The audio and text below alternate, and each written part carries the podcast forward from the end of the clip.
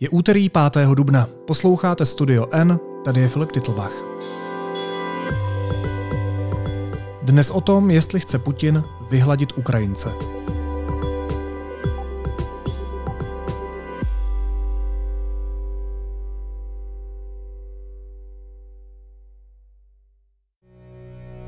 Считаю необходимым принять уже давно назревшее решение. Незамедлительно признать независимость и суверенитет Донецкой Народной Республики и Луганской Народной Республики. Tvrzení, že Ukrajina je ovládána nacisty, Rusko vyslovilo už několikrát. Teď přitvrdilo. Nacisté nejsou jen politici, po případě pluk Azov, ale většina ukrajinského národa. Část Ukrajinců je třeba zlikvidovat a část převychovat. Tvrdí se v článku zveřejněném státní spravodajskou agenturou RIA Novosti. Odhaluje teď Rusko svou pravou tvář? O tom si budu povídat s reportérkou deníku N Petrou Procházkovou. Ahoj Petro, vítej. Ahoj, hezký den. Прошу Федеральное собрание Российской Федерации поддержать это решение, а затем и ратифицировать договоры о дружбе и взаимопомощи с обеими республиками.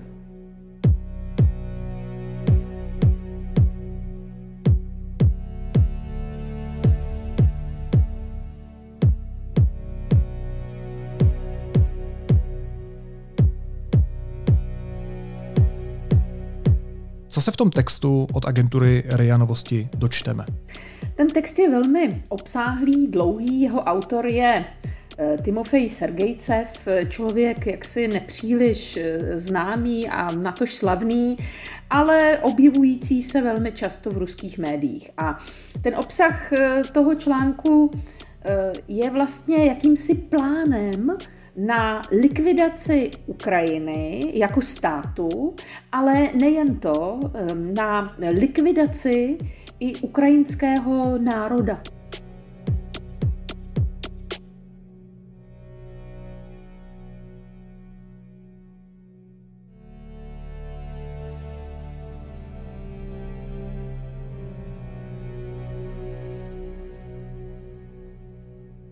A to buď tedy likvidací fyzickou, eh, tam se to přesně rozděluje, koho můžeš tedy zastřelit eh, a zlikvidovat, ale eh, ne tedy, je to velmi, jaksi, velmi bych řekla, přesně formulováno, je tam přiznáno, že ne všechny Ukrajince teda je možné zastřelit, Někteří, některým bude dána možnost přežít, ale budou převychováni, budou tedy jaksi dáni na převýchovu. Takže ten článek celý pečlivě vysvětluje, proč je toto nutné, jak to bude provedeno a mm, kdy k tomu zhruba, eh, zhruba dojde.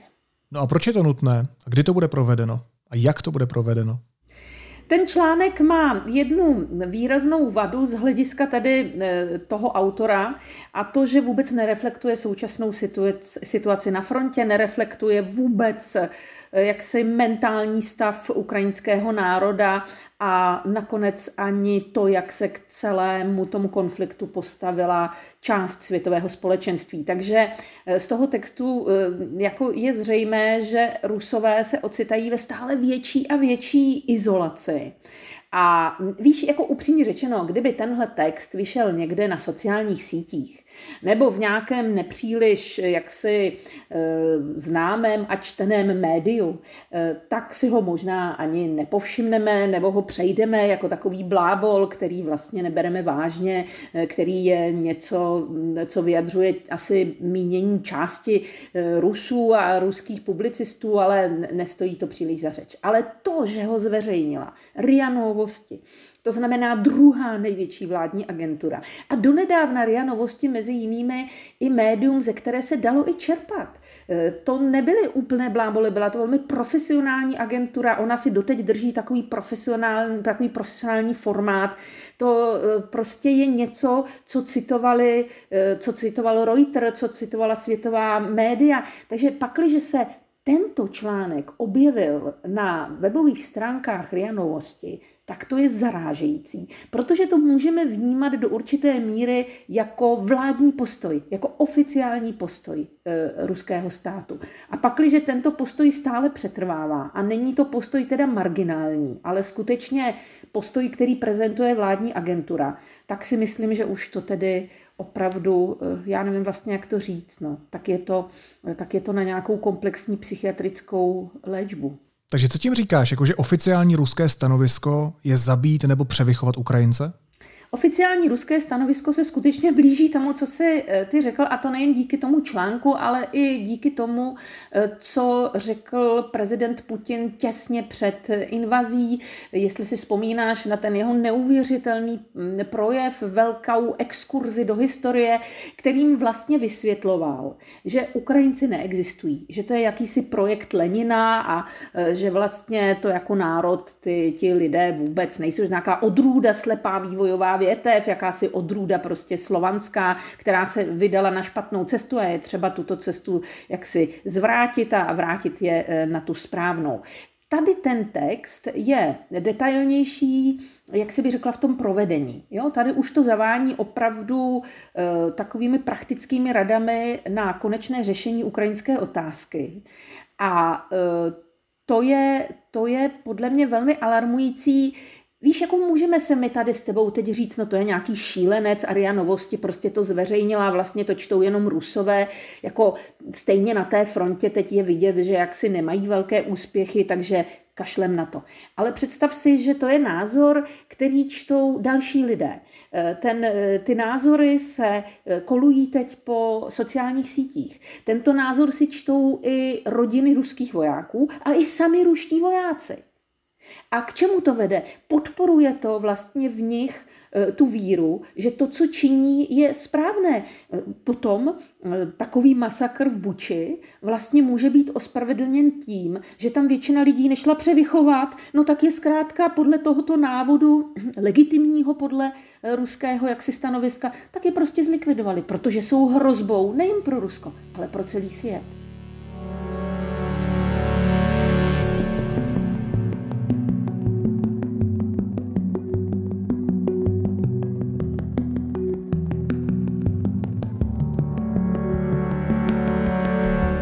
Vedli se dlouho debaty o tom, a my jsme se o tom v podcastu taky několikrát bavili, jaký je vlastně plán diktátora Putina, co okupací Ukrajiny sleduje, odkud pramení tyhle tendence a tak dále. A tak dále. A ty si teď řekla zajímavý sousloví, konečné řešení ukrajinské otázky.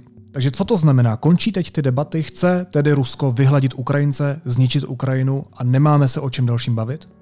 Určitě by chtělo, ale myslím si, že také už pochopilo, nebo přinejmenším to politické a armádní vedení pochopilo, že tento cíl je teď momentálně nesplnitelný, protože ty ztráty eh, na ruské straně jsou obrovské. Eh, zdá se, že hm, Rusové se budou soustředit na menší, eh, menší teritorium a tam budou provádět, ano, tam budou provádět tuto politiku. Kdo nepůjde převychovat, tam je vysloveně třeba řečeno v tom textu, že pak, když uvidíš Ukrajince, který má v ruce zbraň, tak ho zastřelíš. Nebudeš rozlišovat, jestli je to příslušník, eh, příslušník pluku Azov, eh, který oni označují za fašistický, nebo příslušník armády, a nebo dokonce vesničan, který prostě má v ruce zbraň, protože se odhodlává k tomu bránit svůj dům a svoji rodinu. Prostě ho zastřelíš. Pak jsou tam ti, kteří jsou neozbrojení, tak pokud se ti tedy zdá, že by mohlo s nimi se nějak hovořit o převýchově, tak je zřejmě vezmeš do zajetí, internuješ je do nějakých táborů a tam je budeš budeš převychovávat.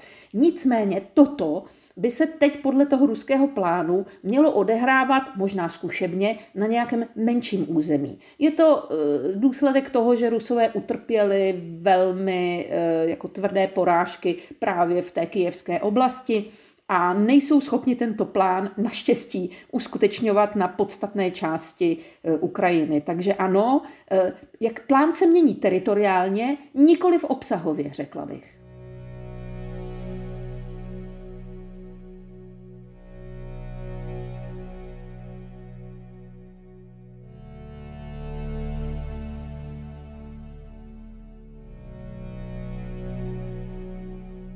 Budu citovat genocida. Genocida je zločin proti lidskosti definovaný mezinárodním trestním právem jako úmyslné a systematické zničení celé nebo části etnické, rasové, náboženské nebo národnostní skupiny. Konec citace.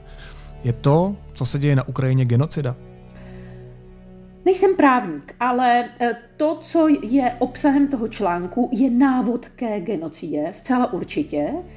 To, co se děje na Ukrajině, ať se to jako vlastně strašně špatně říká a tím, jak nejsem právník, tak možná nezvolím správná slova, ale to ještě podle těch právních názorů různých mezinárodních expertů úplně eh, té definici genocidy neodpovídá. Eh, musíme se, víš, musíme se jaksi odpoutat od emocí mm, a eh, obvinovat sami sebe, že hodnotíme, jestli je ta míra utrpení už dostatečná, aby jsme tomu říkali genocida nebo ne. Ale oni jsou to právní termíny a mají své zákonitosti a vlastně nejsou měřítkem míry utrpení. Jsou to prostě právní kvalifikace. My novináři se musíme v tomto směru opravdu jako opírat o experty a pečlivě volit slova. Myslím si, že vůbec nic neubere na tom na té hrůze, kterou popisujeme, když ji prostě budeme nazývat uh, hromadnými vraždami, masakry a tak dále. A slovo genocida si ponecháme skutečně pro rozhovory s právníky, kteří nám je objasní. A ano, teoretická snaha provést ge- genocidu eh, zřejmě tady je, prakticky pravděpodobně ještě to genocida není. Když se pokusím odpoutat od emocí, a musím říct, že je to čím dál složitější, a nejenom pro mě, tak když to není genocida, co to je? Je to válka, Eh, s, velkým, s velkou mírou, eh, je to válka, agrese, imperiální eh, útok na suverénní stát s velkou mírou válečných zločinů, protože i válka má svá pravidla, jak známo, i když se zdá, a mně se tedy zdálo v těch mnohých válkách, kde jsem byla, že tam ta pravidla skutečně přestávají platit, tak nikoliv. Těch pravidel je mnoho a často se je obě strany snaží dodržovat, víš jakého důvodu? Protože očekávají, že i ten protivník je bude dodržovat. To znamená, když eh, budeš eh, mučit zajatce válečné, tak můžeš očekávat, že oni budou mučit tvé lidi. A pak nebude možná žádná výměna a ty potřebuješ ty zajatce vyměňovat. Ty potřebuješ, aby se k civilistům ta strana chovala stejně, jako ty se budeš eh, chovat případně k jejich civilistům. Tady je ten problém, že Rusové vůbec nepočítají s tím a pravděpodobně správně nepočítají, že by Ukrajinci se chystali na ruské civilisty. Eh, tady je to prostě jednoznačně útok jedné obrovské země na svého mnohem menšího souseda a jak říkám, jako velké porušení, eh, velká míra porušení těch zásad, o kterých jsem mluvila, především vzhledem k civilnímu obyvatelstvu. Jak je to s válečnými zajatci, zatím nevíme, tam máme málo zpráv, ale možná si také zahlédl eh, to video a fotografie eh, těch vojaček ukrajinských, které mají oholené hlavy. No jasně, to asi tolik nebolí, že ti někdo oholí vlasy, ale je to strašně ponižující. A ponižování to je jedna z věcí, která skutečně právě třeba v tom válečném právu, ta tam nepatří. Nesmíš ponižovat válečné zajace. Musíš s nimi zacházet velmi důstojně. Mimochodem, eh, ta snaha dodržovat tato pravidla platila i ve druhé světové válce. Je pravda, že o zajatcích máme málo informací, respektive o tom, jak se k ním eh, Rusko chová, respektive ruští vojáci chovají. Ale ty jsi mi říkala ještě předtím, než jsme začali natáčet podcast, že si objevila jeden telegramový kanál, kde se objevují videa a fotografie, kde si vlastně můžeš najít svého zajatce, když hledáš jako matka svého nebo jako otec svého, svého syna nebo dceru, protože i ženy jsou na frontě, tak se koukáš do téhle telegramové skupiny a hledáš svoje dítě? Já jsem to objevila před několika dny, nechala jsem si tam uh, upozornění, takže mi tady cinkne každou chvíli uh, upozornění na to, že je někde nějaký nový zajatec. Je to naprosto otřesná podívaná, musím říct. Ač tam tedy není mnoho mrtvých. Jsou to, je to kanál, který je určen právě tomu, co si řekl. Většinou jsou tam tedy e, živí ruští vojáci. Já, Šerba Nikolaj Andrejevič, 27.04.98 года рождения, родился в Украине, в Луганской области, в городе Алчевск kteří byli zajati za různých okolností, ať už armádou, nebo jsou tam i videa třeba z vesnic, kde něk, někoho zapomněli, to se také občas stane, že prostě ta jednotka odjede, někdo tam zůstane a zajmou ho vesničané. A je to často amatérsky prostě natočené video člověka, kterému tam ten dav nebo ten, kdo ho vyslýchá, říká, tak řekni své jméno, jak se jmenuje tvoje máma, odkud jsi, teď jí řekni, kde jsi a e, řekni, ať si pro tebe přijede. Фамилия, имя, отчество. Шукаев Алексей Юрьевич. Число, месяц, год рождения. 3 июля 1996 года. Где проживаешь? Советская область, город Балашов. Конкретнее. Улица Советская, 138, квартира 2. Какая воинская часть? 58-198. Где располагается? Московская область, Конфаминский район, рабочий поселок Ленинец. A někdy mají ti lidé, někdy jsou, prostě sedí a jsou svobodní, někdy mají ale svázané ruce a nohy. E, někdy mají na hlavě černé pytle, aby pravděpodobně neviděli, kde jsou. E, je, to, je to strašně deprimující podívaná. Na jednu stranu víš, že to jsou ti lidé, kteří možná vraždili ne třeba v Buči, ale v jiných ukrajinských městech. Na druhou stranu vidíš, že jsou těžce vystresovaní, že jsou to lidské bytosti na konci sil, nevíš, jaké osudy za nimi jsou, nevíš, co jim řekli, nevíš, jestli je to velitel nebo prostý pěšák, to se tam teda dá z toho zjistit, protože velmi často je tam i číslo vojenské části, vojenské jednotky, eh, u které byly a vlastně budí to, budí to obrovskou jako lítost eh, ke všemu, co tam na tom videu vidíš. Já se na to asi budu muset přestat dívat, Eh, já se na to dívám hlavně proto, že tam hledám nějakou rodinu, nějakou maminku nebo někoho, koho bych oslovila a zpracovala jeho příběh, protože to se mi zatím nedaří a myslím si, že by to pro nás bylo důležité více pohlédnout do hlav matek ruských vojáků. Já se strašně omlouvám za osobní otázku, ale ty jsi taky matka. Co to s tebou dělá? Jako, uh, nejenom s novinářkou, ale taky s matkou, když sleduješ tyhle syny, tyhle dcery. Říkám si, že eh, Zafarovi je 15 let, takže by ho to ještě nepostihlo, ale za tři roky, že by mu bylo 18 a opravdu někdy intenzivně přemýšlím o tom, co bych mu udělala, aby na tu frontu nemusel. A já vím, že vlastně na Ukrajině třeba jsou ti, ty ukrajinské matky vystaveny tomu strašnému dilematu poslat své dítě do války, eh, eh, do války, která je obrana to je obrana vlasti, to je povinnost mužů. Ale zároveň v tobě je ta matka, který je najednou ta obrana vlasti možná i ukradená, protože miluješ to svý dítě a chceš, a chceš, aby přežilo za každou cenu. A musí si to v tobě strašně prát, protože, uh, protože to jsou dvě emoce, které jsou velmi silné. Ukrajinky, mm, většina těch Ukrajinek, když je slyšíš, třeba jsou to Ukrajinky, které mají své syny na frontě, tak vidíš, že oni se o ně bojí, ale zároveň jsou na ně pyšné a vědí, že to tak musí být, že prostě někdo do té války musí jít a ten někdo musí být muž, kterému je víc než 18. A e, to je pro mě naprosto nepředstavitelná jako představa, že by za tři roky Zafar vlastně byl tím, kdo by, kdo by narukoval na frontu. Já vůbec si nedokážu představit, jak bych se, jak bych se zachovala. Ani, ani si to možná nechci, nechci představovat.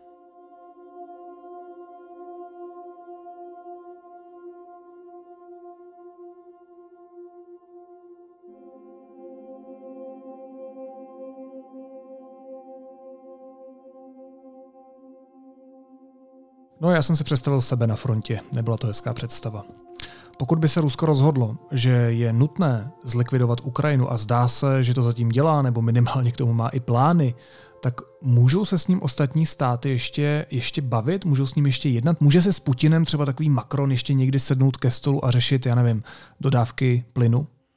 Já myslím, že už teď stačilo, eh, že s Putinem už je možné jednat eh, pouze mm, jaksi jako s jednou stranou při mírových jednáních, eh, protože tím eh, jako zkrátka musíme být realisty a vidět to, co se děje, děje na frontě, takže teď by bylo nejsnažší jako říct si tak a už se s ním nikdo nikdy v životě nepromluví a nazdar, ale eh, to nikoliv. Ale to jsou jednání o tom konfliktu, o zastavení palby, o tom, kde bude frontová linie a tak dále, technikálie. Ale nikdy by už s Putinem opravdu nehovořila o jakékoliv spolupráci, o návratu Ruska do nějakého mezinárodního společenství, o zrušení sankcí. Vůbec bych s ním nehovořila o globální politice. Já bych Rusko v tomto složení vedení, jaké nyní vidíme, zcela vyřadila z civilizovaného světa, protože překročilo tu hranici, kdy je, eh, odkud je návratu. Myslím si, že nikoliv. Já jsem byla dlouho příznivcem těch otevřených dveří a takového vnímání Rusů jako tedy jinakosti, kterou je třeba respektovat.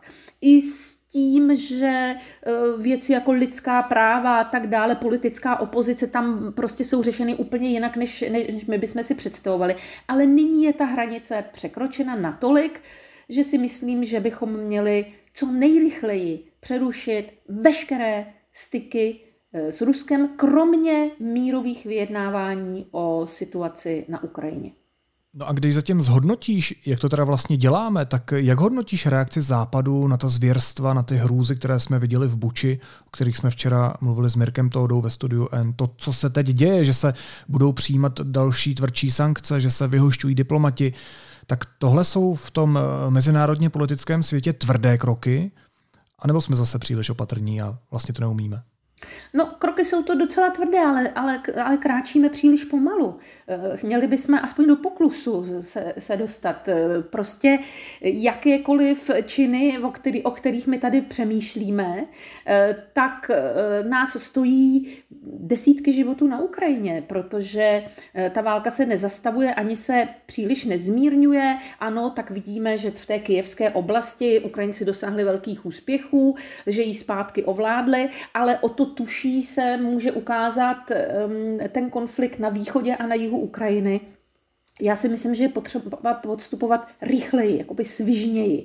Že je třeba vytvořit například opravdu nějakou uší operativní skupinu, která bude, eh, na které se Evropská unie shodne a která bude prostě operativně jednat. Nebude se čekat, až se sejdou premiéři, až si někdo zavolá. Eh, je to mimořádná situace, žádá si mimořádných, mimořádných řešení a hlavně si žádá, bych řekla, i takové eh, takového, myslím si, že bych tomu mohl pomoci eh, i, i určitý občanský postoj kdybychom vlastně dali volné ruce, jako my občané, když teď nemluvím jako novinář, ale jako občan, my občané volné ruce svým politikům, svým vládám v tom, aby byli tvrdší ve svém přístupu s tím, že chápeme, jaké dopady to na naše životy může, může mít. Jenomže, jako jasně, já vím, že jsou tady lidé, kteří mají hluboko do kapsy a tak dále, to je mi všechno jasné, nejsem prostě šílenec, který by tady vyzýval k tomu, aby jsme Eh, aby jsme, se, aby jsme hladověli, ale na druhou stranu, když vidíš jednání, nebo když vidíš záběry eh, z Buči, eh, když tam vidíš prostě maminku, která ti ukazuje, kam pohřbila svoji dceru, která vyběhla pro vodu a, a, a ruský snajper ji zastřelila, ona ji tam přikryla nějakými plechy a prostě ji tam zakopala někde na zahrádce.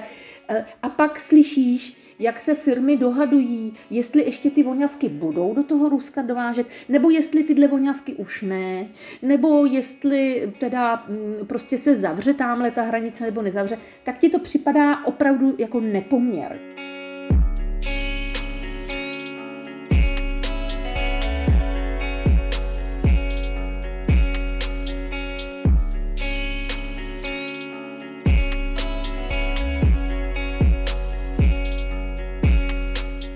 To velký nepoměr mezi naším trváním na eh, vlastním komfortu a hodnotou lidského eh, života. Je na to jeden recept, opravdu takový primitivní, ale představme si my, jako ty jsi mě nutila, abych si představila, že svého Zafara pošlu do války, tak si představme, že by se to, co se stalo v Buči, tady stalo třeba v Nymburce u nás. Jo? A že by to ohražovalo náš život. Pak ti budou voňavky ukradený. A bude ti ukradený i ten plyn, kterým si to píš. Protože budeš bojovat o holý život. My si to pořád ještě nedokážeme úplně připustit. A aby jsme si to nemuseli úplně připustit, tak je třeba e, rázněji a rychleji zakročit. Nechám to na fantazii a představivosti každého z nás. Hostem podcastu byla reportérka deníku N Petra Procházková. Petro Mosti děkuju a měj se pokud možno hezky. Ahoj. Děkuju, pokud možno hezký den. A teď jsou na řadě zprávy, které by vás dneska neměly minout. Itálie vypovídá ze země 30 ruských diplomatů. Důvodem jsou podle tamního ministerstva zahraničí bezpečnostní obavy. K podobnému kroku sáhlo také Dánsko, Německo nebo Francie. Předsedkyně Evropské komise Ursula von der Leyen a šéf unijní diplomacie Josep Borrell tento týden vyrazí do Kyjeva. V ukrajinské metropoli se setkají s prezidentem Zelenským. Šéf slovenské krajně pravicové strany Kotlebovci Ludová strana Naše Slovensko Marian Kotleba přišel o poslanecký mandát za extremistický trestný čin. Nejvyšší soud mu uložil podmínku. V ukrajinském městě Rubižne explodovala cisterna s kyselinou dusičnou. Šéf Luhanské oblasti Sergej Gajdaj tvrdí, že objekt byl zasažen ruským granátem. Vzniklý toxický mrak nyní putuje směrem k ruským hranicím. Ruská strana obvinuje Ukrajince, že cisterny vyhodili do povětří oni. A svět míří k oteplení klimatu o více než 3 stupně Celsia oproti předindustriálnímu období. Pro naplnění cíle udržet oteplení maximálně na 1,5 stupně je třeba výrazně zvýšit intenzitu klimatických opatření. Takové jsou mimo jiné závěry nové zprávy mezivládního panelu OSN pro změny klimatu. Generální tajemník OSN Antonio Guterres zprávu označil za, cituji, spis plný hamby, zaznamenávající prázdné sliby, které nás pevně usazují na cestu ke světu, ve kterém se nedá žít.